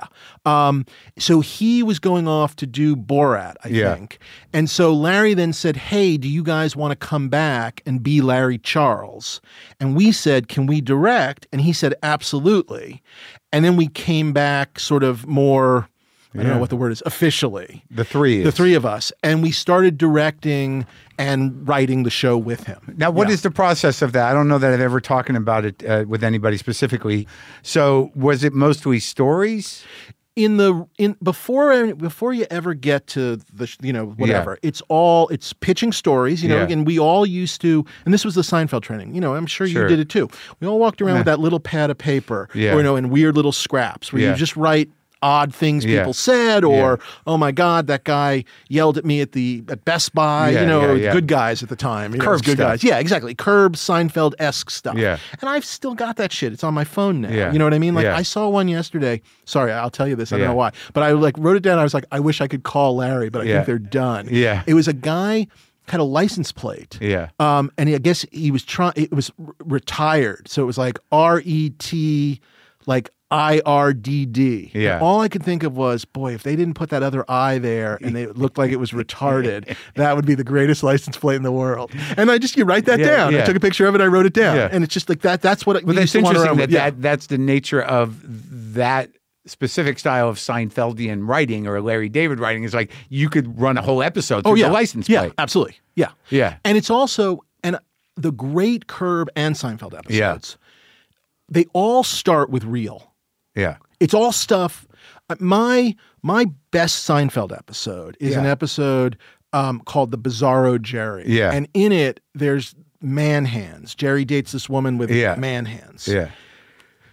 That's my wife. She doesn't have man hands. She has farmy hands. Yeah, she yeah. called them, but Yeah. I changed it to man hands. She Yeah. grew up on a farm. Yeah. she had like always had like rough Sure, hands. sure. We tur- I turned them into Yeah. giant man hands played by like a you know a key grip. You know, like so you saw this beautiful woman, and then the hands were a crew guy. Yeah. but it, but every all the great ones are real, and that Yeah. includes the Larry stuff. You know, like the contest, which was him, and Yeah. the, you know all the stuff from his life. But all our stuff, the great stuff, are just Yeah. Real, real moments. life. Yes, Yeah. exactly. Yeah. Yeah. Yeah. Moments, stories, people, things. yeah. I think yeah. the last season of Curb was all founded in in some pretty sordid stuff. Yeah, uh, That really happened. yeah. I mean, but that's what's insane and incredible. Yeah. Yeah. Yeah. So early on, you're just talking about ideas, yeah. you know, and he's, you know, going through his pad and Yeah. stuff. And you're also trying to figure out the theme, the overarching, like Of the what's 10 of the 10 episodes, Yeah. like what's going to happen. Right. And some of them were very natural. So that like when when Larry had the the the blacks on, when we introduced the blacks and this Yeah. idea that Cheryl was going to leave him, which Yeah. at the time was this answer to this huge question because you know people that don't like Curb or even people that like it are just always like, how does she stay with him? Yeah. and it was sort of like, well, let's let's lean into that. Yeah. And so we went down that path, and then that led to him going, Well, now what if he wants to get her back? And then that was the Seinfeld reunion year. So sometimes the stories, you know, one led to another, and then sometimes they were just, you know, these bigger ideas, like the produce again, the producers predates me. Yeah. But that sort of was a standalone idea, Yeah, you know. right. So you're working about, you know, you're talking to him about these things. And sometimes, look, I am the first to admit this. Sometimes we're just the we're just the the the wall. Yeah. we're just the wall, and he, Ba- we're- throwing yeah, he gets it, to be, yeah. he gets to bounce the ball off of us. Yeah. and that's cool. I'm Yeah. fine being the wall, Yeah. and then sometimes we get to throw, you know, we throw stuff in, and then as you start going and you start working on the outline, because again, it's all outline, outline, outline. Yeah. you're trying to figure out like what could happen. You're looking for these connections. Yeah. And it's just us sitting with him and we're just talking it through, talking it through, talking it through. And it's just finding that outline that is, you know, again, you know, you want that perfect everything colliding at the end. Right, but kind of ultimately, you've Yeah. got it. Also has to be, you know, you're dealing with improvising actors, right? Well, that we're not even up to that. That Yeah. so right now this is just in the office. Yeah. And so when we have this outline that Larry basically basically it eventually just it goes through his hand Yeah. and he does it. Oftentimes the outline is the outline, but we've all got stuff that we remember joking about, Yeah. but we didn't put in the outline because we want the uh, the actors to have Yeah. to have sort of that blank canvas. Yeah. So this and this is what is the incredible part, especially by the way about directing. Yeah. Uh, Because you, uh, with no offense to the other directors who have directed on the show that are not the writers of the show, but Yeah. when we were the writer directors, it is the closest thing that I can I can explain to you. It was like live rewriting. If you Yeah. told me that it was just we were rewriting and they were broadcasting, that is what it felt like. Yeah. Because you are directing, you are trying to move the camera to capture these moments, and at the same time, you are whispering things to actors. You are try this. We're Yeah. remembering things Yeah. from the discussion. Hey, Larry, do you remember that? Yeah. And then sometimes it's just shit that happens. So Yeah. like we're shooting somewhere, we were shooting like in Malibu, and Larry sees a dolphin, Yeah. and he goes, "Oh my god, a dolphin!" in the middle of the scene. Yeah. And there's no, you know, there's no, you know, there's no. We were shooting once in a restaurant. I kid you not. Yeah. And while we were shooting in the restaurant, the guy behind us, the guy who worked there, changed the the the letter, the the cleanliness letter from an A to a B while we're sitting there shooting. And you just kind of go like, I, like, yeah, how does this, you know, yeah, how do you not? Yeah. You know what I mean? One time, uh, he and Garlin drank from each other. Like Larry Yeah. drank both waters, Yeah. and then the entire scene. And I couldn't tell you what the scene was originally Yeah. about, but the entire scene came about, became about. The information that needed to be delivered, Yeah. and well, now we need more water, and that's the show. But it is Yeah. like a live rewrite. Yeah. Right. It's a it's a it's a organic thing in eh, it's a it it grows as it you're doing it. Yes, it. it grows, and you're just and as the director, you're running. Initially, we had two cameras. Yeah. Later on, three, sometimes even four. Well, you gotta but get you got coverage. one on Yeah. Larry at Yeah. all times. I mean, that's how I learned to direct. Really, like And Larry- also, there's a sensibility around directing improvisation, is you kind of have to edit in your head. you're editing in your head, you're sort of thinking about it, but especially on Curb, you are always thinking, you know, we were talking about that a little bit before with the bad directors, not Curb directors, but bad comedy directors. Sometimes so much of the comedy is someone saying something and either a drift over to someone's reaction Yeah. or the reaction itself. That Yeah. like watching Susie react to Larry is funnier than whatever it is Larry is saying Sure. sometimes. Yeah. And so you're trying to figure that out. And like Larry Charles, you know, again, talking about what people taught me, Larry Charles like laid it out really quickly. Yeah. You know, like this is how you direct curb. Yeah. Keep one camera on Larry all the time and then you'll figure out what the other camera does. You know what I mean? It's like, thank you, LC. I mean, that-. I get it. I get it here. But there were moments that were just, so, I remember one time we're shooting in New York. Um, we did a New York season or half a season in New York. Yeah. And I was on a truck with Larry Charles. We were towing a car. And basically, the whole storyline was there was something wrong with the front seat of Larry's car, and when the, the guy, did- the mechanic Robert Smigel, didn't fix it um, because he was mad at Larry because Larry had fucked up in the softball game. It was a Yeah, whole, yeah, you know, yeah. all these things. So, but but basically, the front seat, the passenger seat, is vibrating so much that women are orgasming from the front seat. Yeah. and he ends up with Susie in his car, who and he tries to get her to sit in the back seat, but Yeah. she won't because they got to get somewhere, and she gets in the front seat, and you know, and of course she's just starting to whatever, yeah. and he's getting, she's kind of coming, but he's and he's getting horrified and upset, and you know, we did you know regular kind of the coverage thing, and Yeah. then we started doing ones, and I remember just doing it with Larry Charles, where we were and we were t- we talked about like we had the camera guy. It wasn't even like go go go. It was just just just move between the two of them as fast as you humanly can. Just ah ah ah Yeah, ah, yeah, yeah, ah, yeah. ah, ah, ah, ah. Yeah. and it's one of my like favorite things. But there's no plan to that. You know what I mean? It just sure. it, it is an organic growth. Yeah, but it's it's or, but it's organic writing, performance, and directing Yeah. just all mushing together. Right. And that's and, why and if you it get that, the best. yeah. And if that happens, it's great. Yes. So let's let's get Yeah. to uh. Well, I mean, you did you wrote a, a few movies. Mm-hmm. The Dictator was didn't get wasn't well received, but it was good in concept. It, it's a, I mean, I think there's good stuff in Sure. there. We had, we had, it was a funny thing. We'd worked with Sacha. We Yeah. actually had p- pitched on, um, we ended up coming in and helping uh, Larry Charles and Sacha Yeah. with the ending to the Yeah. original Borat. We Yeah. actually pitched what Yeah. became the Borat. And so then he was like, hey, I want you to pitch me some ideas. And we really liked the dictator idea.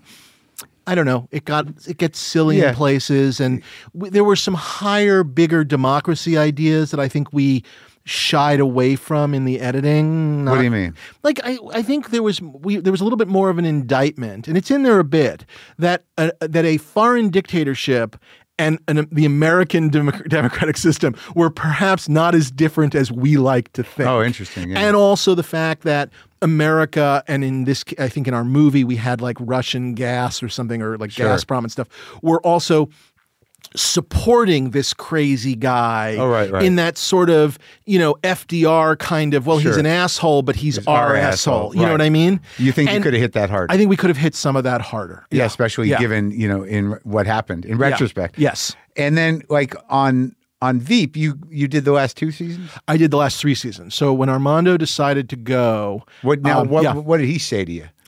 it was interesting.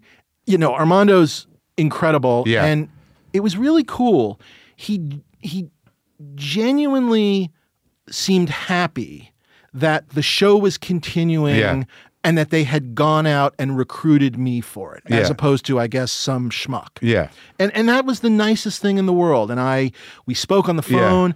I went out to London, met him, met a lot of his team. Yeah. We ended up going up to like uh, the Montreal Comedy Festival Yeah. and sort of doing like a chat together. And this was before like I like I hadn't even Before really taken over. Yeah, I, yeah. I had the gig, but right. like you know, no, we hadn't made a show yet. Mm-hmm.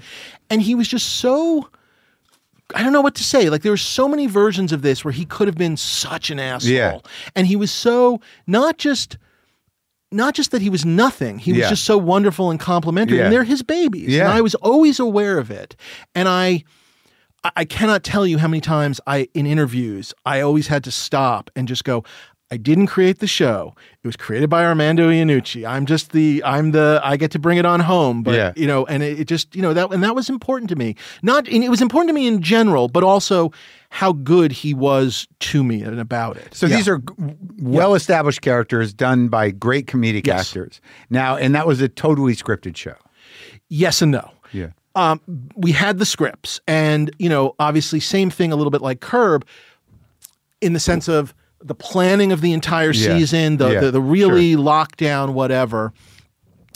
I, I I had scripts. I think when Armando did it, there were scripts, but they were definitely they were there was more improv. There Yeah. just there just was, and there were times where I think for and again I don't want to tell stories out of school where I think they had things where they weren't quite sure and they just tried stuff Yeah. and they improved rehearsals and Yeah. then took scripts out of those Sure. improv rehearsals. Yeah. That ain't me. I mean, I did a lot of that on Curb, but I like to have, and let me just go back to Curb for three seconds. If you took one of those Curb outlines that I was telling you about, because those are like a 12 page document, Yeah. you could turn that into a script in under 24 hours. Yeah. That's how rock solid those Right, okay, were. thorough, So yeah. they are not. People Yeah, then he over the, the yeah, building, People yeah. over the years all tried to do curb. You know, they were Yeah. all like, well, it's gonna be curb in the music industry, curb here, curb there.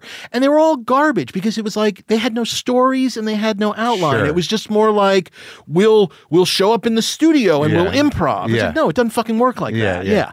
So with with Veep, you know, a, a hardcore 10 episode plan, you know, of the season Arc. arc that also I always like knowing what my first scene is of the Yeah. season. I like knowing what my last scene is of the season. And therefore, because I know what my last scene of my season is, I know what the first season first scene of the next season is. Yeah. Which, you know, and so I'm always trying to think like that. Yeah.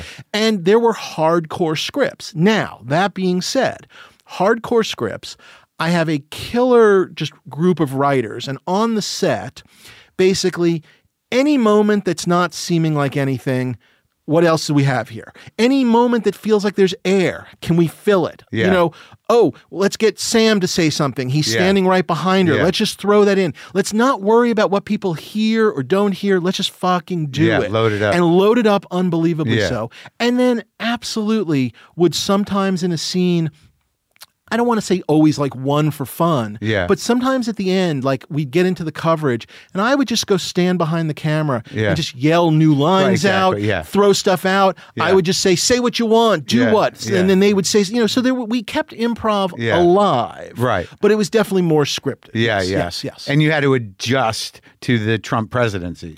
Well, it, Trump presidency basically hits in season two, and Yeah. we kind of Of get your- a- of your of my run. Yeah, sorry, yeah. my run. I'm sorry. Yes. So Yeah. season, uh, what is it?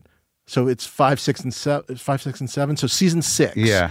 and it's in in our show. She had lost the presidency and was now former president of the United States, Yeah. which I thought was. I was always very proud of that. I love the idea that you were doing a show about called Veep about a Yeah. former president of the United Yeah. States. Sorry. I just did. Yeah. Um, but where I was going with it is the fact that she wasn't in office, we dodged a bullet because technically she was dealing, even though she was plotting a comeback, Yeah. she we were dealing with presidential libraries Yeah. and fundraising Yeah. and might she get invited and be on the Supreme Court and all these kinds of things, Yeah. which thank God didn't mess and didn't bump up against Trump quite Yeah. as much. Sure. When we came back for then the fi- what we, we at the, that point we didn't we eventually knew was going to be the final season. Yeah. And I and I, I don't know if you can remember this moment.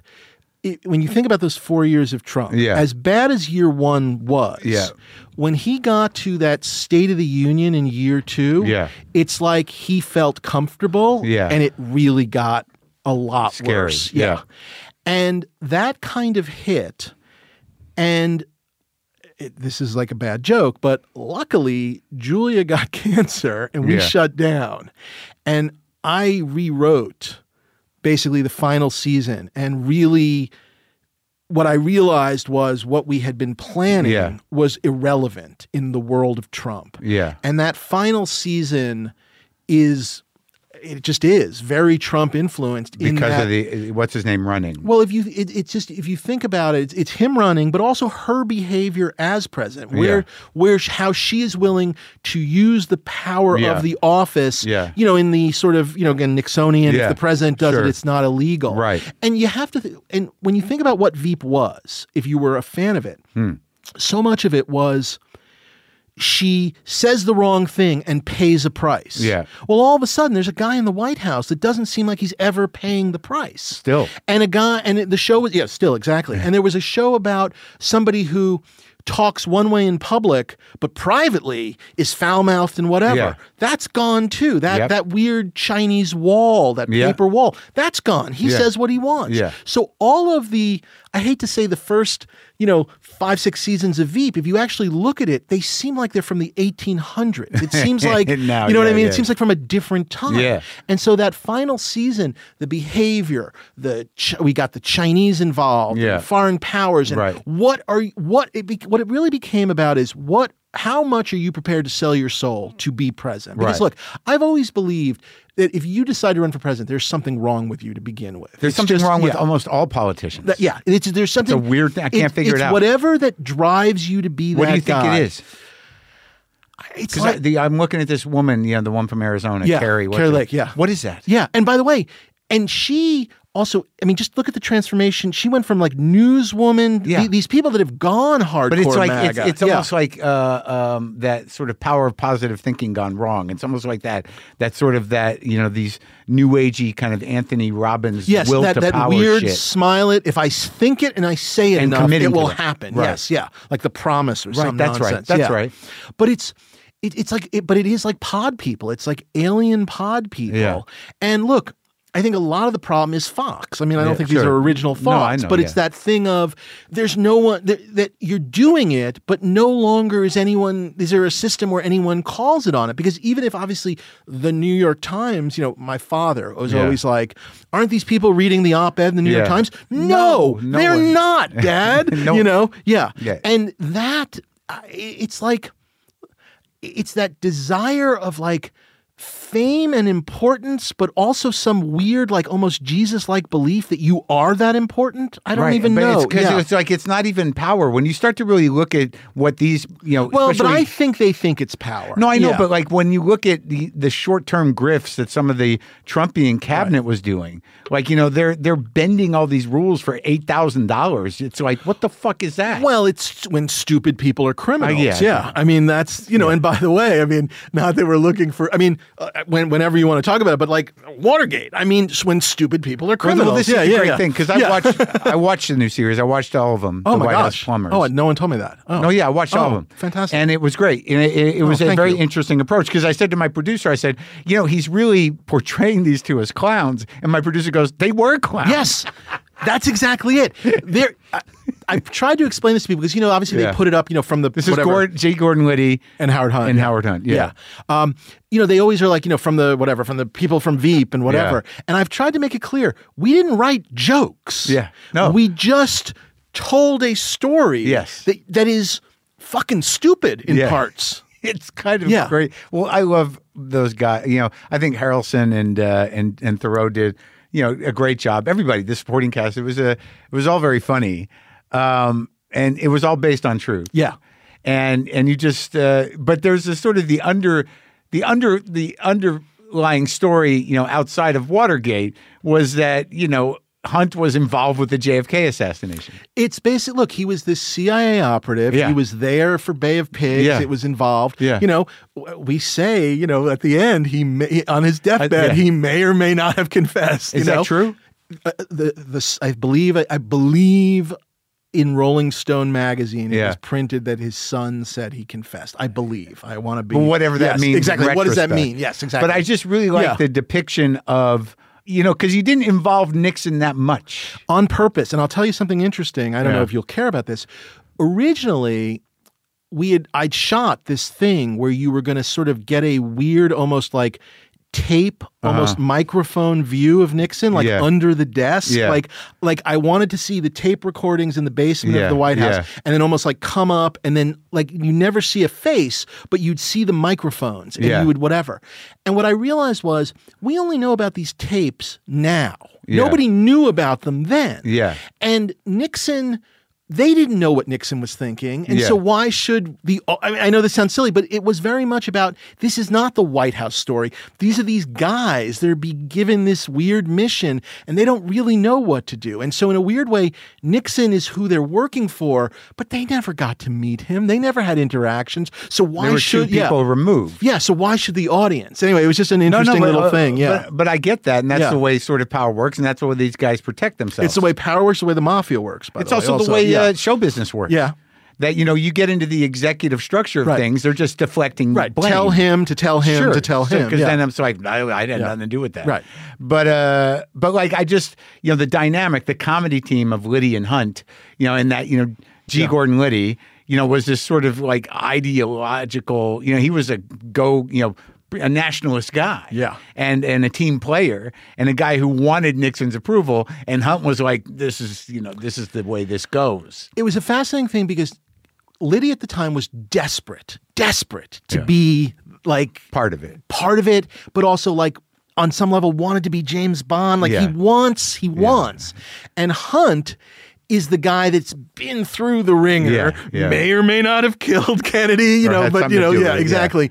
Or, or knew something about it. Yeah.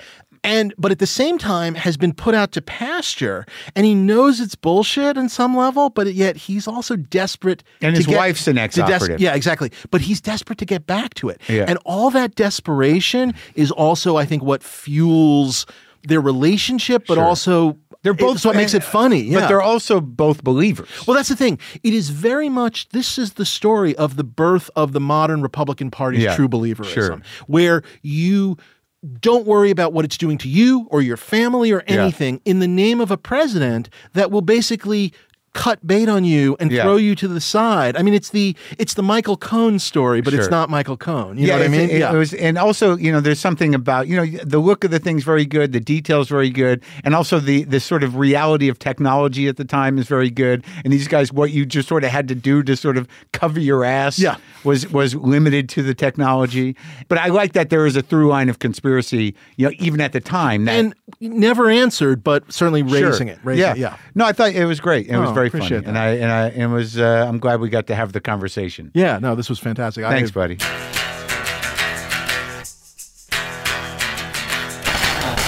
Okay, so that was that was good. I have no foresight. Occasionally, I have moments of slight foreshadowing, but not much foresight. And I never planned to write, so I'm always happy to hear about how people do it and come about it and that life. Uh, his show, White House Plumbers, premieres Monday night, May 1st at uh, 9 p.m. on HBO, streaming on HBO Max. Hang around for a second, will you, people? Okay, look. The Full Marin is full of material that didn't make it into regular podcast episodes. There's extra stuff from J. Smith Cameron, Kelly Reichardt, and Ray Romano. Phil Rosenthal's been on. You know Phil? Yeah. I do. I Yeah. do. I, I I've interviewed I interviewed Phil uh, years ago in the other place. Did At the it, other yeah. yeah, yeah, yeah. Yeah. And uh, and now like uh, you know, I, I I passed by the eating show. Can and I tell you how funny it is? It's it's funny. You know, I love Phil. Me and Phil are friends. well, and, you guys and, and I worked together be- for years. I wouldn't be here. Yeah. we, he wouldn't be where he is without, and I wouldn't be where I am Yeah. without him. But you know, he's always wanted to be uh, on, on camera, Yeah, also, right. And he's al- he's a foodie, Yeah. And now he's living. It's like God came down and said, "Everything you want, I'm Yeah. going to give you." Yeah. And he goes on tour now. I, yeah. he plays out theaters and all over the world and sells them out.